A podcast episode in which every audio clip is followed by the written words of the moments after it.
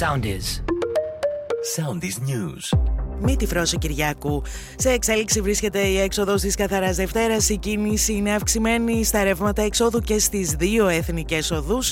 Ειδικά στον Κεφισό η κίνηση είναι στο κόκκινο σχεδόν σε όλο το μήκος της εθνικής και στα δύο ρεύματα. Και στην Αττική Οδό η κίνηση είναι αυξημένη στο ρεύμα προς Ελευσίνα.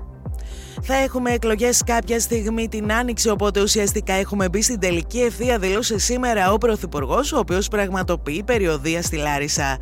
Για πολιτική δίκη έκανε λόγο ο Νίκος Παπάς στην πρώτη του αντίδραση μετά την καταδικαστική για τον ίδιο απόφαση του ειδικού δικαστηρίου, εκφράζοντας τη βεβαιότητα ότι ο ελληνικός λαός με την εντολή του θα φέρει δικαιοσύνη παντού. Το ειδικό δικαστήριο νωρίτερα επέβαλε την ανώτατη ποινή που προβλέπει ο νόμος σε 2 χρόνια φυλάκιση με 3 ετία αναστολή στον πρώην Υπουργό για τους χειρισμούς τους στη διαγωνιστική διαδικασία για τις τηλεοπτικές άδειες το 2016.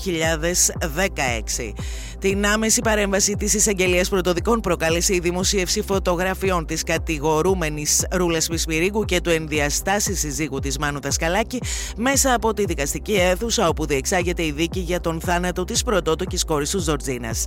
Από το πρωί καταθέτει παιδίατρος από το Καραμανδάνιο νοσοκομείο της Πάτρας, εκεί όπου το παιδί τον Απρίλιο του 2021 έπαθε ανακοπή με αποτέλεσμα να μείνει τετραπληγικό. Η παιδίατρος είπε ότι δεν πίστηκε από την αναφορά της κατηγορούμενης μητέρας ότι η Ζορτζίνα εκδήλωσε σπασμούς και γι' αυτό την πήγε στο νοσοκομείο. Ακολουθήστε μας στο Soundies, στο Spotify, στο Apple Podcasts και στο Google Podcasts.